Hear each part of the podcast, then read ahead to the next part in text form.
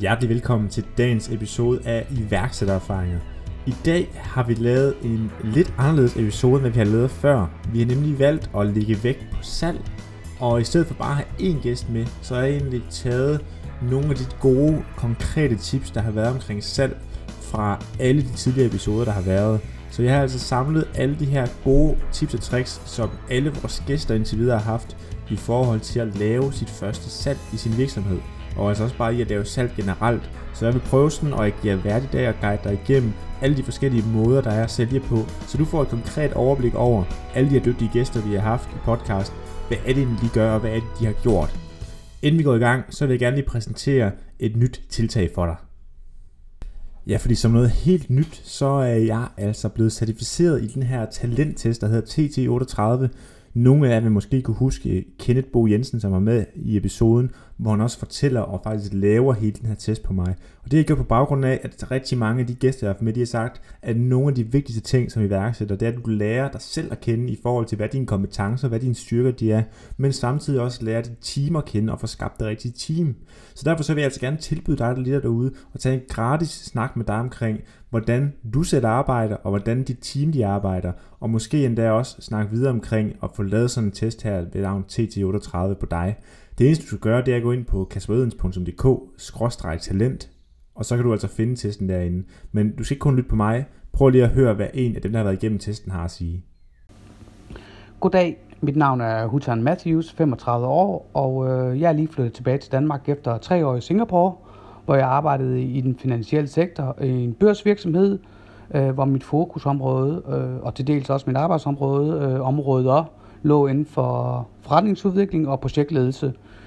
Øhm, TT38-testen øhm, gav mig virkelig, virkelig et, øh, et godt øh, indblik og meget dybdegående øh, analyse af, hvem jeg er som person, og hvor jeg måske skal fokusere lidt mere på i forhold til mine øh, kernekompetencer, og hvordan jeg som person kan udvikle mig, øh, både øh, praktisk privat og professionelt.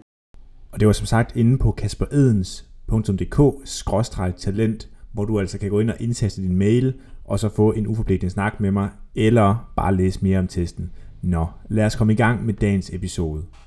Og vi har altså 20 forskellige mennesker, som altså bidrager med vidt forskellige kompetencer, vidt forskellige tanker og idéer omkring, hvordan man skaber sit første salg i sin virksomhed. Og øh, der er sådan nogle helt klare grundidéer, nogle helt klare ting, man skal have styr på, før man går i markedet, og, og den, den tilgang, man skal have til det, når man begynder at sælge. Og der har Morten Larsen fra Hungry altså nogle helt klare principper, som der er værd at lytte til. Det første, man skal undgå at gøre, vil jeg sige, det er, man skal lade være med at blive ved og kredse rundt omkring det produkt igen og igen og igen og igen og igen. Man er nødt til at komme i markedet, også selvom det ikke er perfekt. Kom nu i markedet, få det, få det, få det lanceret, og så kom ud og snak med dine kunder. Og det kan du også gøre på forhånd. Lad være med at være bange for det. Kom ud, snak med dine kunder, forsøg at sælge det ind, få de hook, du skal have, for dem får man. Det er bare et spørgsmål om, om man får dem, når det gør rigtig ondt, eller du skynder dig at komme ud og få dem ja. øh, i en tidlig fase, så du kan få rettet dit, øh, dit salgsscript til. Øhm, og så vil jeg sige sådan en, en, en generel øh, ting. Øh, bliv nu bedre til at spørge ind til, til kunden. Altså få stillet nogle, øh, nogle åbne spørgsmål.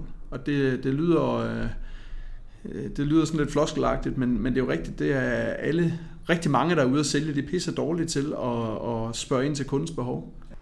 Og jeg giver Morten helt ret den her betragtning, at det handler om at komme ud og få spurgt om sine kunders behov, lære sine kunder at kende og finde ud af, hvad er det for nogle ting, der frustrerer dem, hvad er det for nogle ting, der gør dem glade, hvordan kan vi sørge for at tilpasse vores produkt lige præcis til dem. Og der har Karl Kronika fra Kobus altså en ret interessant måde at sælge ind på i starten og komme i kontakt med de første par kunder. Øh, jeg tror, at de første to-tre kunder, øh, vi fik, var faktisk gennem øh, gratis arbejde, hvor vi bare skrev til Soundbox, der vores første kunde øh, hvor jeg skrev til, til drenge derfra øh, på LinkedIn faktisk, øh, hvor jeg egentlig bare sagde, at, at vi var nogle unge fyre, som, som synes, at vi selv var ret gode til, til PR, øh, men egentlig ikke, for helt ærligt, havde særlig meget erfaring med det. Øh, men, men følte egentlig, at vi, vi godt kunne hjælpe dem øh, med, med PR, og, og tilbød dem så en, en måned gratis, som vi ligesom bare prøvede af, og så se, hvad vi kunne, gøre for dem. Så det var ligesom vores måde at, at komme i gang, også bare for at få opbygget noget, noget erfaring og, og blive dygtigere, før vi ligesom føler os sikre i at tage penge for, for, for, for kunder. Øhm, så de første par kunder starter egentlig ud med sådan en slags gratis Netflix-periode. Og det er altså en enorm interessant tilgang at have det her med at gå gratis ind i en virksomhed og altså arbejde med virksomheden, fordi man måske har så meget selvtillid og ved, at ens produkt nok skal performe, og de ved, at så efter den her prøveperiode, så bliver de afhængige af os, fordi vi er altså ret gode til det, vi laver. En anden spændende tilgang at have til det, det er den tilgang, som Torbjørn fra Scale har, fordi han har altså formået ved hjælp af salg at se de her muligheder, der opstår, og bare prøve nogle lidt anderledes ting. Prøv lige at høre, hvad der skete, da de begyndte at sælge og lave influencer marketing for første gang. Hvis, hvis vi ser bort fra, fra min onkel, som uh, lagde en ordre i din krop, der kom butikken ja. på en Black Mask, og så tænker ind i, uh, i uh, det, der i dag hedder Scale, så startede det tilbage i 2017, øhm, hvor at øh, vores tilgang til det dengang var mange, ligesom mange andre. I dag, der vil vi gerne være et agency, det vil sige, at vi repræsenterede et antal influenter eksklusivt under vores eget navn, så at sige. Mm. Øhm, og dengang havde vi en 50-60 influenter på en øh, kontrakt, hvor at det lød, at vi stod for at varetage deres øh, øh, sponsorater på deres sociale medier. Så det vil sige, at hvis der var nogen, der kontaktede dem, så skulle de igennem os, så at sige, hvor vi så ville etablere et samarbejde med den pågældende virksomhed. Og øhm, dengang, hvor at, øh, vi fik de her 50-60 influenter ind på mm. eksklusiv kontrakt, der var vi så smarte, så at sige. Det, jeg synes i hvert fald selv, det var rigtig smart, at vi oprettede en unik e-mail til øh, hver enkelt influent. Og den her unikke e-mail, den øh, fik vi så influenterne til at sætte i deres biografi på Instagram, hvor at der så stod foran, at hvis man ville kontakte dem i forhold til sponsorater eller samarbejde, så skulle man så skrive til den her e-mail. Mm. Um, så det vil sige, at vi havde jo faktisk, fordi her var markedet begyndt at, at være en mere modnet, end uh, hvis vi talte tilbage i 2013. Her var det faktisk det var rigtig, rigtig hot, og det var meget inde at tage det ind i influencer marketing. Så der var rigtig mange, der sådan blot løb ind på Instagram, og så bare begyndte at finde influenter med mange følgere. Um, og så skrev man jo typisk til dem via en e-mail, hvis det var det, der stod. Og så det vil så faktisk sige, at vi havde 60 øh, forholdsvis store profiler med forholdsvis mange følgere, hvor ja. at virksomhederne selv skrev ind til da de pågældende e-mails, der stod i deres biografi. Og så fik vi så faktisk alle vores øh, kunder øh, via inbound. Så det vil ja. sige, at vi var aldrig ude og lave et opsøgende salg i starten, fordi at vi fik så, så stor efterspørgsel øh, via de her e-mails, som vi har sat i influenternes øh, bio. Så vores første kunde var faktisk, øh, og det, og det er i dag også pt. en af vores top tre største kunder, øh, det var faktisk øh, Daniel Wellington, som skrev ja. ind til, til en af vores influenter, om de ikke kunne være interesseret i et samarbejde. Og det du selv skal bemærke her ved, ved Torbjørns tilgang til, det er altså den her kreative måde at sørge for at vende det hele om, så du ikke skal ud og lave outbound salg, men at det hele faktisk kommer inbound ved at måske bruge ens øh, leverandører, bruge ens aktører, bruge nogle af de mennesker, der på en eller anden måde er involveret i forretningen, det er altså rigtig godt tænkt. Og det er altså det her med nogle gange at se nogle af de muligheder, der sker i markedet. Men andre gange så ser vi altså også bare, at øh, noget, der er passionsdrevet, at det pludselig fører til, at rigtig mange gerne vil være en del af det. Prøv lige at høre, hvad Christina øh, fra Christina Extreme Running har at sige her. Øh, jeg kan tydeligt huske mit allerførste projekt sådan uden for, uden for min løbekarriere. Det var tilbage i 2015, hvor jeg faktisk er ansat som, som lærer ude på Kolding Ejens Idræts Efterskole. Og, øh, så jeg er ikke gået fuld tid med sådan, min løbekarriere, heller ikke med min virksomhed.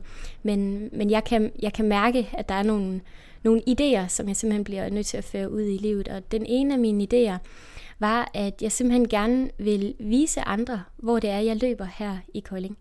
Og når det er løbetræner, så kan jeg, altså jeg løber sjældent den samme rute. Jeg finder altid på et eller andet nyt og tænker, ej, kan jeg, kan jeg lige suge ind her? Så ja, måske er der nogen, der bliver sur på mig, eller også så får jeg bare en helt vild fed og anderledes oplevelse ud af at, at, at løbe et andet sted. Så jeg designede en rute med udgangspunkt ned i Kolding Midtby.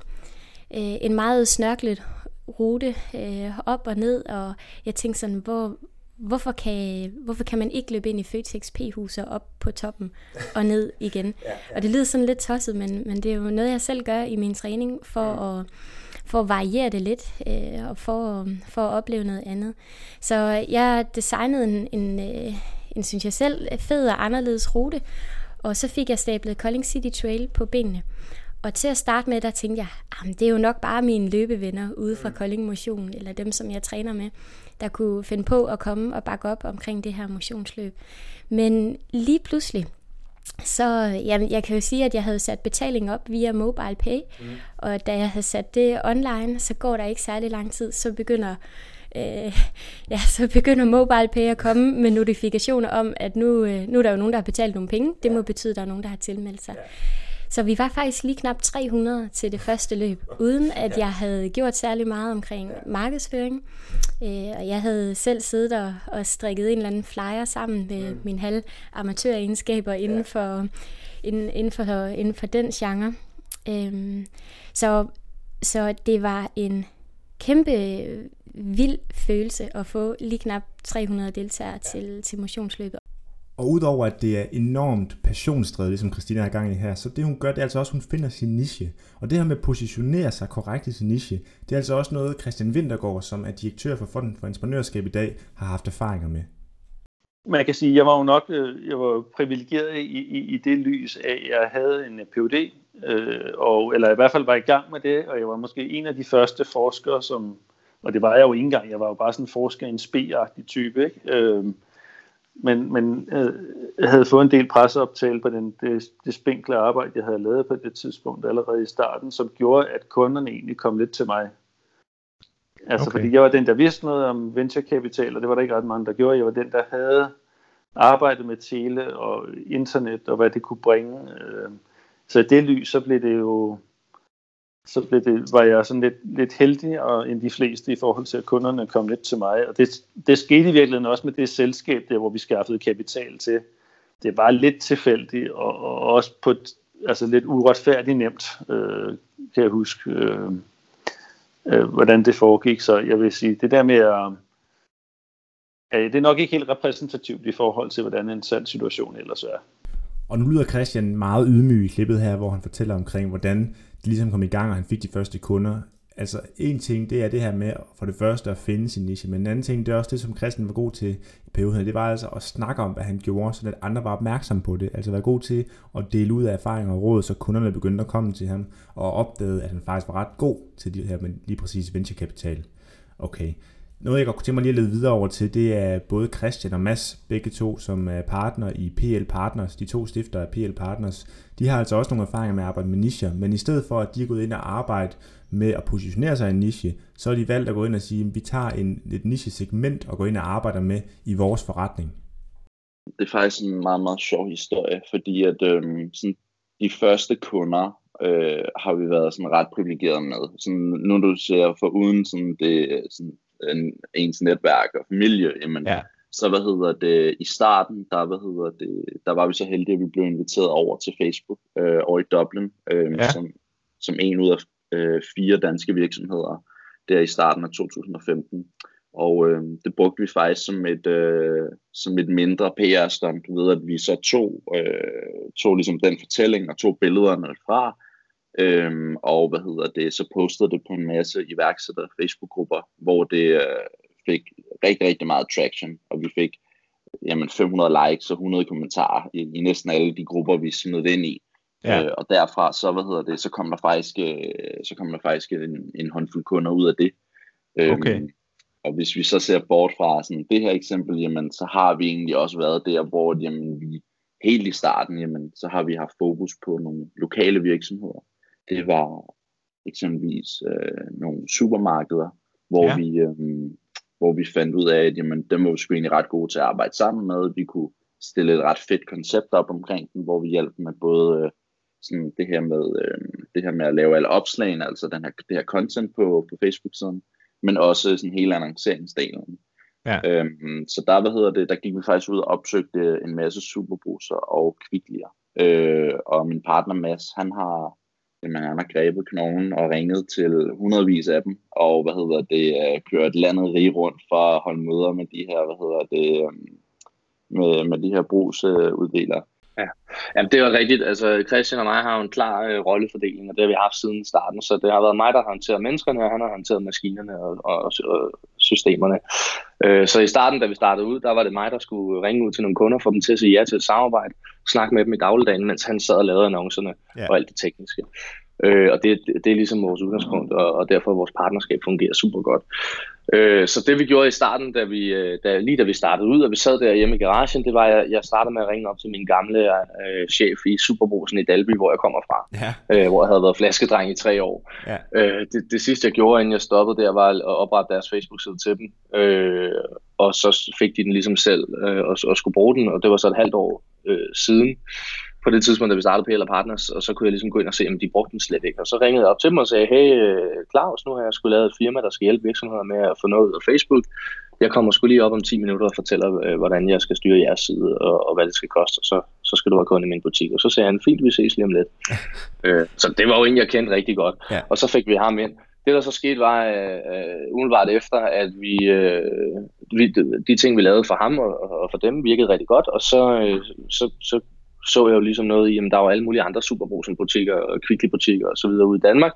Dem vil jeg gerne tale med. Så gik jeg op til Claus og sagde, Claus, hvis du skulle give mig navnene på 10 eller 20 øh, brugsuddelere, du kender øh, rundt omkring øh, fra Sjælland, øh, hvem er de så? Og så fik jeg 10 navne, og øh, så gik jeg hjem og ringede til dem og sagde, hej, jeg har fået dit navn, Claus, øh, må jeg komme forbi man, til en kop kaffe og fortælle, øh, hvordan vi arbejder med hans Facebook og, og tjener ham nogle penge på det. Og det kræver altså noget det her med bare at tage knoglen og begynde at ringe ud til potentielle kunder. Og det er altså enormt smart, som Mads og Christian gør her. at De bruger altså nogle af de relationer, de har til at åbne flere døre. Altså bruger altså en nuværende relation i form af masse tidligere arbejdsgiver til at åbne døre til nye potentielle kunder. Det er en enormt smart måde at gøre det på. Og det gør også, at den der barriere for at ringe til personer, den er meget lavere. Men øh, for lige at tage den her med at ringe til folk, altså ringe kold canvas, så lad os lige prøve at høre, hvad Alexander Krav fra Statum har at sige. Ja, men altså, de første to var egentlig sådan lidt klassisk. Altså det der med silikonekopperne, der var det egentlig bare, at vi lavede en webshop, og så lavede vi noget markedsføring på det. Jeg tror bare, det var noget Facebook-annoncering. Men ja. i og med, at det aldrig rigtig kom i gang, så, så synes jeg ikke, at det er det bedste eksempel. Øh, men, men i forhold til vores nuværende virksomhed, øh, Statum, mm. der var tre af os stifter, vi havde alle sammen en salgsbaggrund, og vi havde øh, god erfaring med at sælge over kold canvas, så det var faktisk det første, vi gav os i, i kast med. Ja. Det var bare at begynde at ringe virksomheder op og høre, om vi ikke uh, skulle hjælpe dem med at finde nogle nye medarbejdere. Okay. Vi har så sidenhen fundet ud af, at, uh, eller, at, at Canvas i, inden for rekrutteringsbranchen ikke er sådan det bedste salgsredskab, men det var den måde, vi, vi, vi fik langt uh, vores største del af vores første kunder på. Ja. Uh, så det var ja, bare kold canvas, ring til folk. Og når man vælger at skulle arbejde med, en kold canvas, som Alexander altså er altså inde på her, så er det så vigtigt, at man finder en eller anden struktureret måde at gøre det på, så man ved, hvad, hvad er det for en type virksomhed, man skal tage fat i. Og der synes jeg, at, øh, at Niels Ryding fra Saxis har et ret glimrende eksempel på, hvordan de går ind og rammer nogle helt specifikke personer eller specifikke øh, potentielle kunder, da de skal ind på det svenske marked med Saxis for første gang. Prøv lige at høre med. Det er et godt spørgsmål, og, og det her med at starte fra bunden af, øh, jeg plejer at sige, at vi havde snydt lidt hjemmefra, da vi øh, startede Saxis, at vi havde jo Amino virksomhedsbørser, hvor der var kunder i forvejen. Øh, men vi har jo startet op i Sverige, hvor vi skulle starte ja. helt fra bunden af og skaffe os de allerførste kunder. Og øh, det som vi gjorde der, det var simpelthen, at vi sad og kiggede på alle de konkurrerende websites, hvor folk satte virksomheder til salg, og alle, der havde en virksomhed til salg, hvor vi kunne skaffe deres kontaktoplysninger på en eller anden måde, øh, dem tog vi simpelthen fat i, og så tilbød vi dem, om, øh, om vi ikke skulle oprette for dem en annonce inde på Saxis. De skulle ikke betale noget, øh, de skulle ikke gøre noget. Vi gjorde det hele for dem. Vi skrev deres tekster for dem og gjorde alting. Øh, og så fik de bare et login bagefter, når vi havde oprettet deres annonce, og så ville vi gøre alt, hvad vi kunne for at prøve at finde en, en køber til dem. Så det var ja. lidt sådan et tilbud, de ikke rigtig kunne sige nej til. Og som I nok kan høre, så er det en rigtig smart måde at finde emner på, altså potentielle virksomheder eller potentielle kunder, som man kan kontakte. Øh, det som han også gør, Nils her i det her tilfælde, det er altså, at han, han gør det som vi i Ascento, det arbejde der i vi kalder det for en no-brainer. Altså det er en no-brainer for virksomheden ikke at tage imod det tilbud, som Saxis kommer med, fordi det er gratis for dem, det er risikofrit, og der er kun større sandsynlighed for, at de finder en køber til deres virksomhed. Det er altså virkelig godt tænkt. Men apropos Ascento, lad os lige prøve at hoppe over til Markus Møberg fra Ascento og høre, hvad han har at sige. Altså hvis vi starter med, hvordan vi fik de aller, aller første kunder, så var de første kunder, det var jo nærmest din, øh, din familie og dine venner, Kasper. Ja, det var øh, Lige præcis, så det var nærmest mere øh, erhvervsstøtte, end det var reelle kundeforhold. Men hvis vi kigger på sådan de, de første rigtige kunder, jamen så var det nok øh, anbefalinger, mm. tror jeg, øh, fordi at øh, vi var jo så heldige, at, øh, at du blev kåret til årets iværksætter, næsten samtidig med, at vi rigtig fik gang i byrådet, og de få, vi havde hjulpet af venner og familie og sådan noget, de begyndte så at anbefale os rundt, fordi de var glade for det, vi havde lavet. Og så, ja, så var det sådan lidt en snibbold-effekt. Øh, så, så anbefalinger var egentlig det, vi fik de første. Kunder på. Også fordi folk, øh, vi snakkede jo meget, øh, vi gjorde en del ud af netværke, så, så vi snakkede jo meget med mange mennesker, som godt kunne høre, at vi var ret skarpe til i hvert fald marketingdelen af vores webshops. Så, så ja, det gjorde bare, at folk havde en opfattelse af, at vi var dygtige, og vi var ikke bange for at råbe højt om, at vi var dygtige. Ja. Og så, ja, så kom folk til os. Og meget af det, som Markus han snakker om her, det er altså det her med at bruge sit netværk og sørge for at have et netværk. Fordi det er altså ofte det, man kan trække på, især ved de første kunder, men også bare ved salg generelt. Andre, der også har erfaringer med at benytte sig af netværk, det er sådan nogen som Morten Søge Feldung fra Startup CFO. Prøv lige at lytte med her. Øh, som mange andre, så har jeg været begunstiget af et, et rigtig godt netværk. Øh, det er selvfølgelig også lidt min egen fortjeneste, men, men jeg har aldrig været typen, der sådan har gået og, og pattet på mit netværk, så at sige. Mm. Øh, men da jeg tog beslutningen, skete det egentlig ret hurtigt, at, at min egen kalender var, var helt fuld med, med timer til folk, som jeg kendte på en eller anden fasong. Ja. Øh, både, både folk, som havde eller har virksomheder i, i, hvad kan man sige, i, i SMV-størrelsen, øh, etablerede virksomheder, som har nogle år på banen, men også øh, folk, som i, øh, i lighed med mig selv har været i, i en større virksomhed og tænker, nu skal vi ud og, og forfølge den her idé, ja. den her passion, som vi har. dem har vi også været involveret i, og er stadig involveret i, at de har følt, at de har haft brug for at have en økonomimand med fra start, til at lede dem rigtigt på vej og øh, forhindre, at, at de laver en, en mavelanding om, om 12 måneder. Og hvis du stadigvæk ikke er overbevist om, hvorfor det er, det er vigtigt, at du dyrker dit netværk, og hvordan du skal dyrke det, så vil jeg altså også lige hurtigt bringe Kenneth Bo Jensen fra T1038 på banen. Det, jeg synes, der er enormt interessant ved Kenneths tilgang til det, det er den langsigtede måde, han forsøger at danne relationer på med, med alle de mennesker, han møder. Øh, og det gør han især i form af ærlighed. Prøv lige at høre her. Men i takt med, at der så var nogen i netværket, som ligesom kunne se, okay, det her det giver mening, så kunne jeg få dem til at åbne døre andre steder. Ja. Så jeg har egentlig meget brugt, ikke at sælge til mit netværk, men at få mit netværk til at åbne nogle døre for mig. Mm. Og når så jeg har fået de første kunder ind, lad os sige, øh, nu har jeg så også været i webbranchen, ja. så kontaktede jeg virksomheder i webbranchen og siger, prøv at høre, jeg har været der, jeg kender alle jeres problemstillinger, ja. fordi jeg har haft øh, to virksomheder med plus 10 medarbejdere. Ja. Så jeg ved, I nok har det problem, det problem, det problem. Ja. Jeg har faktisk fundet et værktøj, der kan hjælpe jer. Ja skulle vi ikke tage en snak om det? Okay. Og så er jeg blevet øh, inviteret ind, og det er jo også sådan, vi egentlig kender hinanden, ja, ja. da jeg tog fat i jer. Mm. Hvor du ikke rigtig troede på, at det her var andet et øh, horoskop. Og det som vi ser her ved Kenneth, det er jo, at for det første så bruger han sit netværk, og for det andet, lidt ligesom med Karl Kronika, så stoler Kenneth så meget på sit produkt, og så meget på, at hvis bare folk får lov til at prøve det her, så skal det nok åbne nye døre og åbne nye muligheder. Og det handler lidt omkring det her med, at hvis man gør, gør et godt stykke arbejde, så skal det nok åbne sig nogle nye døre. Det var præcis det samme, der skete for Anne Skar, dengang hvor hun startede med at holde foredrag. Ja, for mit eget vedkommende, der var jeg jo super heldig, fordi at jeg arbejdede på Instituttet for Fremtidsforskning, og jeg kan huske, at jeg havde været der i en øh, par uger, der kom øh, Anders Bjerre, som var en af de ældre kollegaer, ind på mit kontor, og så sagde han, at i morgen, der har vi et temamøde om fremtidens børn, unge, et eller andet uddannelse, og øh, den kan jeg desværre ikke tage, så den skal du klare. okay. altså jeg har aldrig nogensinde lavet sådan noget før. Altså selvfølgelig via universitetet, altså havde man lavet mundtlige præsentationer, ikke? eller man har haft et eller andet med en eksamen. Og jeg var ved at, altså virkelig ved at skide en grøn gris. Hold kæft, hvor var jeg bare nervøs. Og jeg vidste ikke noget om noget som helst, og jeg arbejdede hele natten og fik stukket et eller andet sammen og havde et manuskript, hvor jeg stod med mine klamme børnefingre og klamrede mig til det. Og synes jeg, at jeg synes selv, jeg virkede meget nervøs. Og jeg kan huske også, at jeg blev så tør i halsen, at jeg var nødt til at holde en pause og gå hen og drikke et halvt glas vand. Og jeg synes, det var utrolig pinligt. Men så var Anders med, som var en af mine kollegaer på instituttet. Vi var sådan nogenlunde jævnaldrende. Og han var taget med for at bakke mig op, og han sad bare og smilede til mig nede i publikum, og bagefter der kom han op og roste mig helt vildt. Han kaldte mig Stargirl, og han sagde bare, ej hvor var du bare god, og gud hvor virkede det bare overskudsagtigt, da du gik hen og tog det der glas vand. og, så, så Anders og jeg, vi lavede faktisk en aftale, fordi han havde slet ikke det i sig, at han skulle stå på en scene, og jeg ville faktisk gerne. Jeg synes faktisk, det var ret sjovt, selvom det også var forfærdeligt. Det må være det samme, som når folk løber en Ironman, eller på andre måder, du ved, bungee jumper, altså at man får sådan en adrenalin-kick af det, hvor det på samme måde er dybt forfærdeligt, men så mærker man også bare, at man lever bagefter. Jeg tror, det er den der tiltrækning, der ligger i det. Så, ja. så vi lavede simpelthen en aftale, ham og mig, om at øh, han var med mig ude og holde foredrag, og så lukkede han sig aftaler med kunderne bagefter. Og det fungerede skide godt. Men det har bare lært mig, altså jeg tror faktisk, at, at det har også gjort, at jeg senere herhen i min karriere ikke er særlig nervøs, når jeg skal holde foredrag. Tror jeg faktisk har ret meget at gøre med, at jeg havde en med fra starten, der virkelig bare bakkede min røv. Og sådan er det altså bare nogle gange, hvor der bare er nogle muligheder, der opstår, hvor det altså bare handler om at gribe den mulighed, der er. Altså tage chancen og prøve at se, prøve at gå den retning og se, hvad der sker. Det var også lidt det, som vi kan se, der skete med Hans Kjær, dengang, at han for første gang lavede sit første salg, inden han endda havde stiftet sit første virksomhed.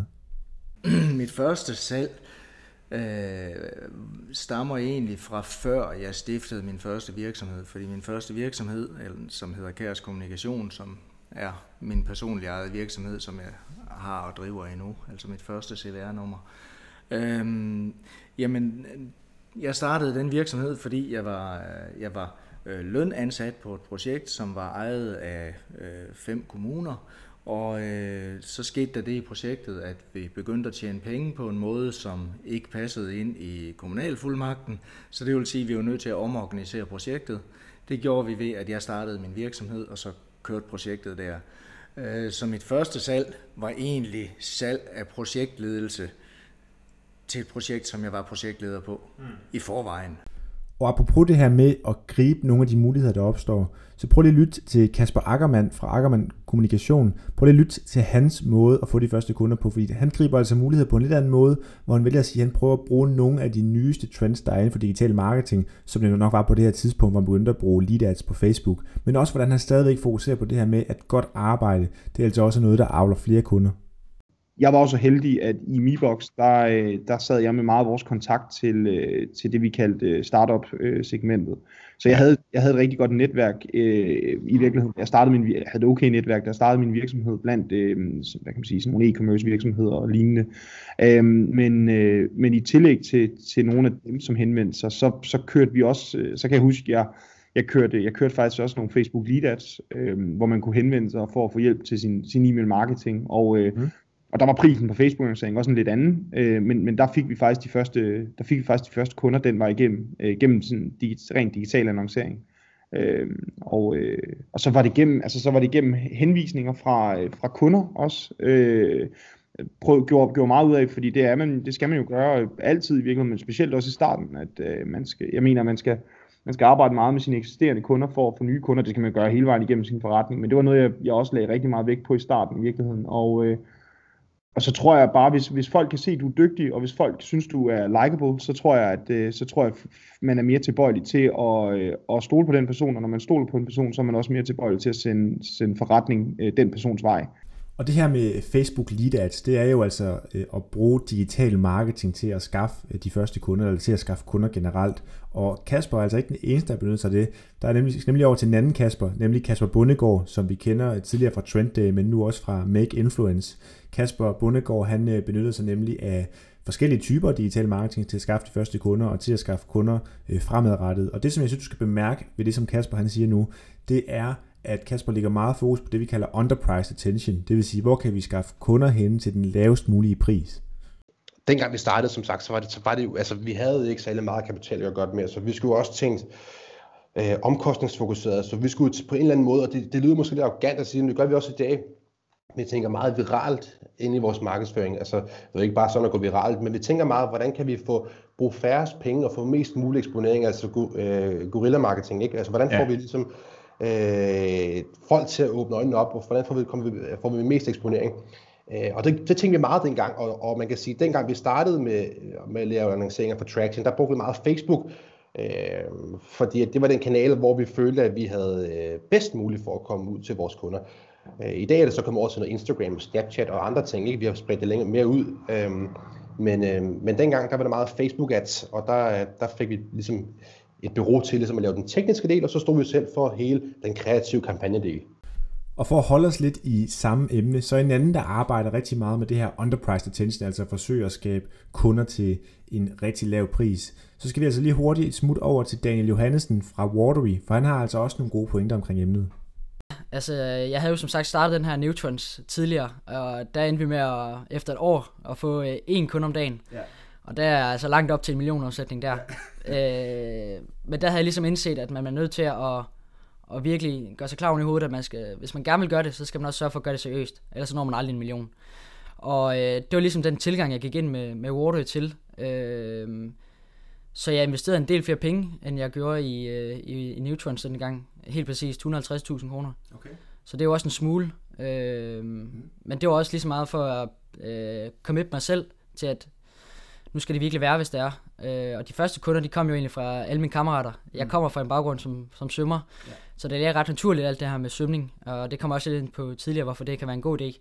Men, øh, men det lagde ret naturligt, og i den første weekend, vi, vi åbnede, jeg kan huske, vi åbnede øh, lørdag kl. 00.01, ja. øh, og den første weekend der, der fik vi 20 kunder, øh, så det var ret vildt allerede der, og omsat for 10.000. Ja.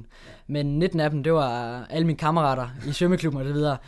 Så det var ikke øh, det fedeste, men det fedeste var, at der var faktisk en, jeg slet ikke kendte, og det var virkelig sådan en, wow, ja. det er virkelig fedt det her.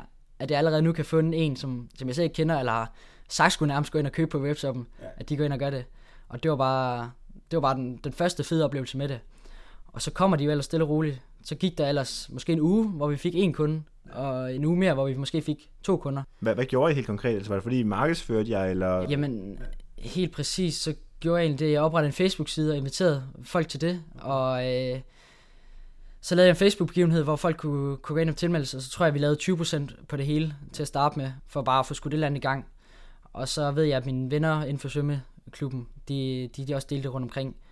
Og så øh, er der jo heller ikke så langt mellem alle svømmerne, i, i hvert fald inden for, for konkurrencedelen. Øh, vi kender ret meget hinanden, og der er ikke særlig mange konkurrenter, mm. for at være ærlig. Øh, så folk fandt ret hurtigt ud af, at der var startet en ny webshop, og, øh, og de kunne også godt ret hurtigt se, at det var ret seriøst. Og som vi kan høre på Daniel, så er det altså rigtig mange forskellige initiativer, han sætter i gang for at forsøge at generere noget salg. Han prøver altså at handle på nogle ting. Og det er sådan pointen i den næste her, hvor jeg lige sætter over til Kasper Schneiderreit, fordi hvis du ikke turde prøve at gøre nogle ting, så sker der altså ikke noget. Og prøv lige at høre her, hvad der skete med Kasper, dengang han prøvede at sætte sig ind i affiliate marketing for første gang. Det var ligesom, hvor jeg ligesom for, for alvor første gang ligesom træder ind i den her iværksætterverden og være selvstændig og sådan noget. Det er jo med, med den her hjemmeside, hvor jeg formidler forbrugslån. Og ja. øh, det er jo noget, jeg, jeg sætter mig ned og bruger, og jeg har jo ingen viden om det overhovedet. Øh, jeg ved meget lidt om søgemaskineoptimering. Øh, det er noget, jeg sætter mig ned og hvad hedder det, bruger noget tid på, bygger op, og så lægger det online, og så er det sådan, du, du ved, så, altså det var, nu prøvede jeg at lægge det online, og så ser jeg, hvad der sker. Og så har jeg faktisk altså lidt glemt det, øh, at jeg havde lavet den her, ikke glemt det, men jeg, jeg, jeg, jeg var virkelig ind hver dag og så, om der er trafiktal og sådan noget der. Det var først ligesom, da der kom nogle penge, jeg ikke lige kunne, hvad hedder det, øh, sådan, hvor pokker kommer de fra lige pludselig? Øh, ja. At jeg går ind og kigger, og så går jeg hvad hedder det, ind og ser, hvad hedder det, Nå, så kunne være, at de skal se, hvor mange besøgende der har været. Der har faktisk ikke været så mange besøgende, men jeg så på en eller anden måde har forramt et eller andet, øh, jeg kan ikke, et eller andet, den, dengang, øh, back in the days, der kunne man jo se, hvad hedder det, keyword data i Google Analytics, så man kunne se, hvilke øh, søgeord, som folk ligesom havde fundet der på, øh, hvor mm. meget trafik de genererede og sådan noget. Øhm, så jeg kan ikke huske, hvorfor det var. Jeg har åbenbart fået den her side til at tilfældigvis ranke på et eller andet øh, meget snævert øh, longtail øh, keyword, som du ved, øh, billige forbrugslån, RKI, ingen hindring. Okay. øh, ja. Sådan, ikke også. der er 10 besøgninger, eller 10 søgninger om måneden, øh, men dem, der søger på dem, er, er rigtig motiveret for, for at leve forbrugslån. Ja. Øhm, og det var sådan ligesom, kan man sige, første gang, at jeg ligesom, det gik op for mig, at, at Google, øh, den organiske del af Google, kunne, altså kunne, kunne være en, en, en, en kilde til, til rigtig mange øh, besøgende, som man så kunne, hvad hedder det, øh, øh, generere penge på. Og en anden måde at få kunder ved hjælp af digitale medier, det er altså også det, at vi har ved at skabe et netværk og få skabt et personligt brand online. Og det er altså det, som vi kan se ved Morten Vadskær, som altså fik de første kunder i Shoporama via sin Twitter og via de sociale medier, hvor han altså opbyggede et netværk og ligesom fik øh, rygtet til at spredes derigennem. Det fik jeg på social media, det vil jeg ja. påstå. Jeg, øh, på det tidspunkt, der var der faktisk ret godt gang i Twitter, det synes jeg nu stadigvæk, der er, men, men dengang var, øh, var alle, der arbejder med social media på Twitter. Så jeg begynder at øh, skrive lidt om, jeg laver et shopsystem, og jeg øh, havde blogget om det. Så, så det har jo enten været min blog eller social media, der gjorde det, at øh, mm. de første de kontaktede mig. Ja. Øh, så jeg vil ikke kalde det nært netværk, men det har været en slags netværk, fordi ja. det har været mit øh, social media netværk. Ja.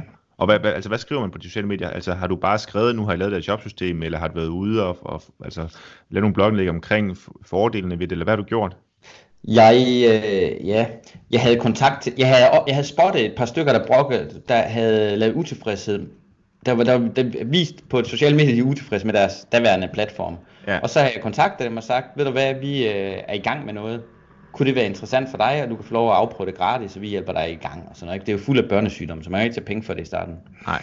Så øh, jeg, øh, jeg kontaktede dem og spurgte dem, om det, og så øh, var de friske, heldigvis. Og øh, så sker der det, øh, så, så, så, det ved du også godt selv, så Ja. går jungletrummerne. Ikke? Mm. Altså, så øh, er der nogen, der siger, hov, der sidder nogen og brygger på et nyt shopsystem. Mm. Og så, så tror jeg bare, at, øh, at, at det spreder sig i netværket. Altså sådan ja. nogle ting, øh, som vi lige startede at snakke om, inden at øh, du trykkede øh, optag på knappen her, at, øh, at, at man kender godt folk i branchen og snakker sammen og sådan noget. Så, øh, så den, det, det tror jeg bare, det spreder sig løbende, og så begynder folk at skrive, er det rigtigt, de er i gang i noget, og hvornår er det færdigt, og kan man få lov at afprøve det og sådan noget. Og især det, som Morten han siger her, det bevidner altså rigtig meget omkring, hvorfor det kan være en styrke at bygge et personligt brand online, altså sørge for, at nogen, der følger med i, hvad man laver. Det sidste, som vi skal høre fra, det er Niels Rarlund, som er direktør for FDIH, og han har altså en klar, klar tanke omkring, hvorfor det er, at du skal i tale sætte dine produkter anderledes end konkurrenterne. Prøv lige at lytte med. Jeg skal lade være med at starte helt tilbage i 84, fordi der var der noget med at tage en gammeldags drejetelefon, og så sende et tilbud ud, og så vente i 14 dage på, at man eventuelt fik svar og ringe ud. Øh, der kan jeg sige, at det der galt det, og det der også gælder i dag, det er jo persistence, altså blive ved og blive ved og blive ved og blive ved. Men det jeg normalt siger, også i en verden nu af e-handel, og hvor mange ting kan ligne hinanden i det, man går og sælger, det der er vigtigst overhovedet, det er jo, at man i talesætter sine egne produkter på en anden måde end konkurrenternes. Det kan godt være, at man har produkter, og det kan være, om det er SEO, eller det er, eller det er hårprodukter, eller hvad pokker det er. Det kan godt være, at man har produkter, der er fuldstændig ens med, med de andres. Men man kan i talesætte det sådan, at min virksomhed kommer til at fremstå fuldstændig anderledes end konkurrenten, og mine produkter kommer til at fremstå anderledes. Og hvis man kan det, så kan man også tage nogle andre priser for sin vare, øh, fordi at ellers, altså hvis alt bare er sammenligneligt, og det er det jo meget også i dag på nettet, så bliver det jo bare et pris, pris, pris spørgsmål, og det er sgu ikke særlig sjovt at beskæftige sig med. Og dermed er vi altså nået igennem alle 20 iværksættere. Alle de 20 iværksættere, jeg har haft med i podcasten indtil videre, har altså kommet med deres svar til dig her på, hvordan du får det første salg i din virksomhed. Og det er højst sandsynligt også noget, du kan lade dig inspirere af, hvis du bare sidder og skal arbejde med salg i din virksomhed, sådan helt generelt. For der er virkelig mange gode, konkrete tips her. Ellers så vil jeg bare huske dig på, at vi har en Facebook-gruppe, den hedder iværksættererfaringer netværk, altså iværksætter-erfaringer mellemrum netværk. Du kan hoppe derind og være med til at udpege, hvem den næste gæst skal være i studiet, eller hvad for nogle emner vi mangler at tage op her i studiet. Det kan du altså gå derind og være en del af. Ellers så vil jeg bare sige, at vi ses på næste torsdag. Jeg glæder mig til, at vi skal have gang i endnu et afsnit.